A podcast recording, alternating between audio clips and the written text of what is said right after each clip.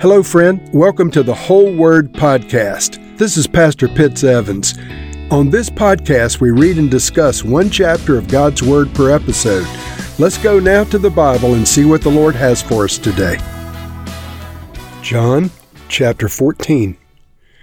Do not let your hearts be troubled. You believe in God, believe also in me.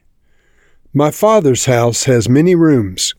If it were not so, would I have told you that I'm going there to prepare a place for you? And if I go and prepare a place for you, I will come back and take you to be with me, so that you also may be where I am. You know the way to the place where I am going. Thomas said to him, Lord, we don't know where you're going, so how can we know the way? Jesus answered, I am the way, and I am the truth and the life. No one comes to the Father except through me. If you really know me, you will know my Father as well. From now on, you do know him and have seen him. Philip said, Lord, show us the Father, and that will be enough for us. Jesus answered, Don't you know me, Philip, even after I've been among you for such a long time? Anyone who has seen me has seen the Father. How can you say, Show us the Father? Don't you believe that I am in the Father, and the Father is in me? The words I say to you, I do not speak them on my own authority. Rather, it is the Father living in me who is doing his work. Believe me when I say that I am in the Father, and the Father is in me, or at least believe on the evidence of the works themselves. Very truly I tell you, Whoever believes in me will do the works I have been doing, and they will do even greater things than these, because I'm going to the Father, and I will do whatever you ask in my name, so that the Father may be glorified in the Son. You may ask me anything in my name, and I will do it. If you love me, keep my commands. And I will ask the Father, and he will give you another advocate to help you and be with you forever the Holy Spirit of truth. The world cannot accept him because it neither sees him nor knows him. But you know him, for he lives with you and will be in you. I will not leave you as orphans. I will come to you. Before long, the world will not see me any more, but you will see me. Because I live, you also will live. On that day, you will realize that I am in my Father, and you are in me, and I am in you. Whoever has my commands and keeps them is the one who loves me. The one who loves me will be loved by my Father, and I too will love them and show myself to them. Then Judas, not Judas Iscariot, said, But Lord, why do you intend to show yourself to us and not to the world? Jesus replied, Anyone who loves me will obey my teaching. My Father will love them, and we will come to them and make our home with them. Anyone who does not love me will not obey my teaching.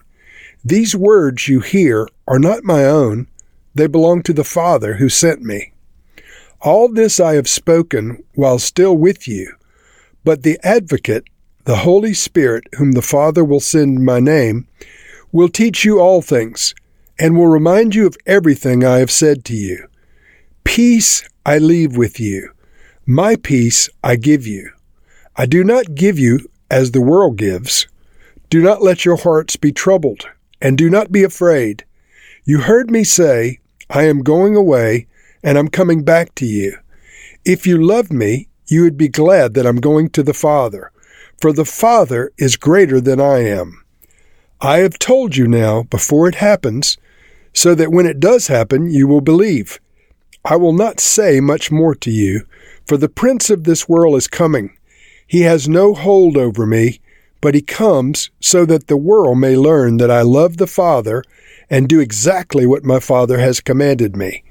Come now, let us leave. Just to remind you, friends, this John chapter 14 is in the context of Jesus' last night on earth. And so this is the same setting uh, where the Last Supper takes place. John 13 through 17 is known as the farewell discourse. because it's Jesus' last extended speech with his disciples. And so John records his words very carefully. And this chapter begins in verse 1 with these words Do not let your hearts be troubled. That's a good expression, especially for the followers of God. And I just speak that over metropolitan Washington, D.C. today, especially over the believers in the D.C. region. Do not let your hearts be troubled. And Jesus goes on to say, You believe in God, believe also in me. My Father's house has many rooms. If that were not so, I would have told you that I'm going to, there to prepare a place for you. And if I go and prepare a place for you, I will come back and take you to be with me, so that you also may be where I am. Now, this little speech, Jesus saying, I'm going there to prepare a place for you, talking about his father's house. Remember, this was given in the first century and it was given to a group of Jewish men, followers of Jesus, that we now know as the apostles. These men had traditions in Judaism that were common in their day. And one of the traditions that was common was that a bridegroom to be would make a commitment to his future wife to marry, and then he would say, I'm going to go now to my father's house and prepare a place for us to live. And so the custom was the young man would go back and add an addition unto his father's house, and then when the addition was ready, he would come back and get the bride. But the night that he made this commitment, he made a little speech.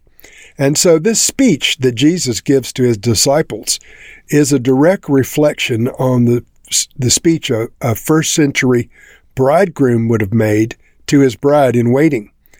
He said, I'm going to my Father's house to prepare a place for you.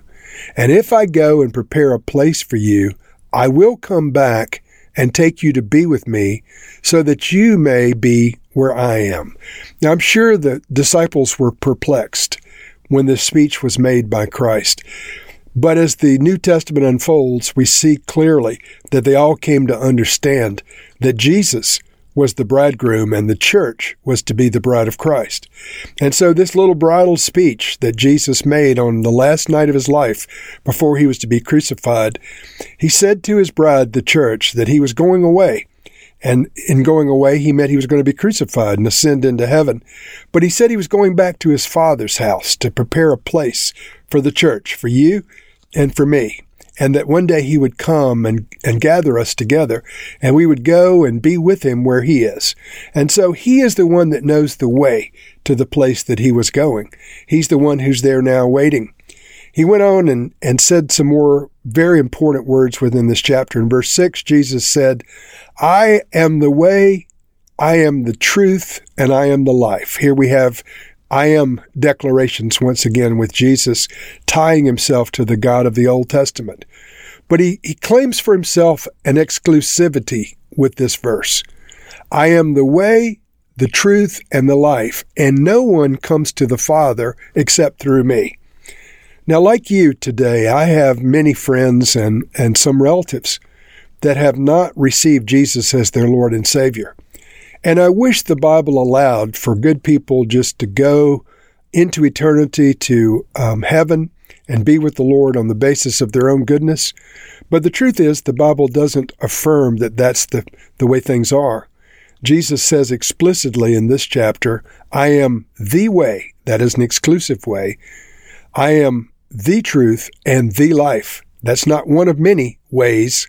That's the exclusive way. And it goes on to say, No one comes to the Father except through me. So, friends, I wish there were some other way, but there's not. Only through Jesus can eternal life be found. Only through Jesus can you approach the Father. Now, in this farewell discourse, Jesus also gives us a very profound teaching on the Holy Spirit.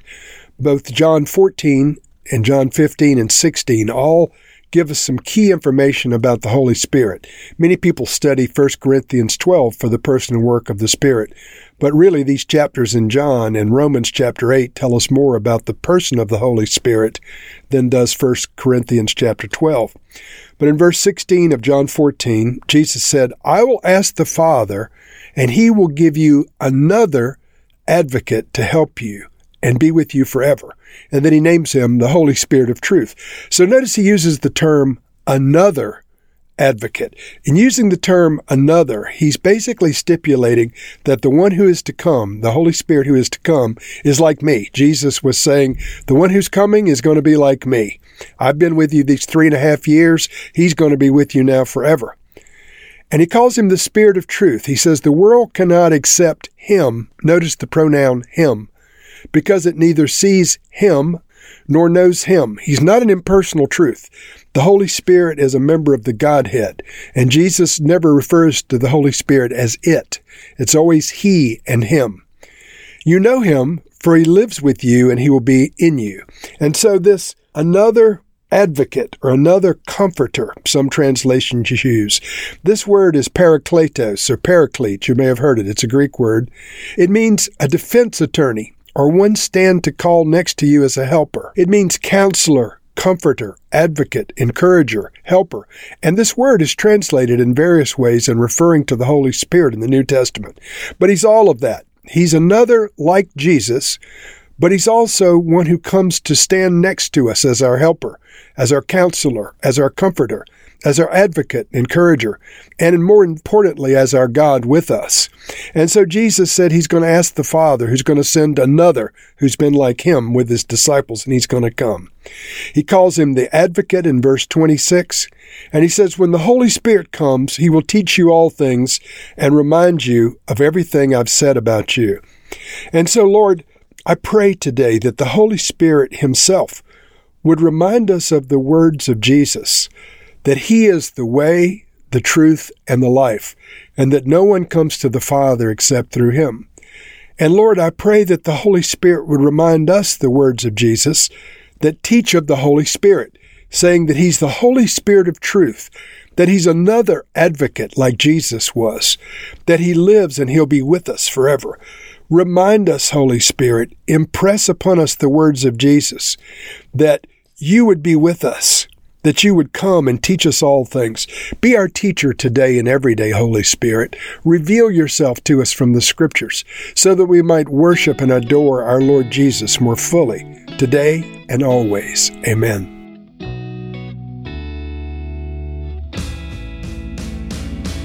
Thank you for listening to this episode of The Whole Word. It was brought to you by Whole Word Fellowship and the Northern Virginia House of Prayer. If you were encouraged, please share our podcast with your friends. We'd also appreciate it if you'd hit subscribe in your favorite podcast app and take a few moments to write a review.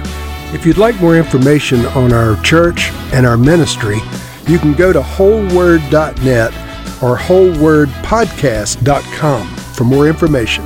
Thank you again, and may the Lord Jesus bless you today and always.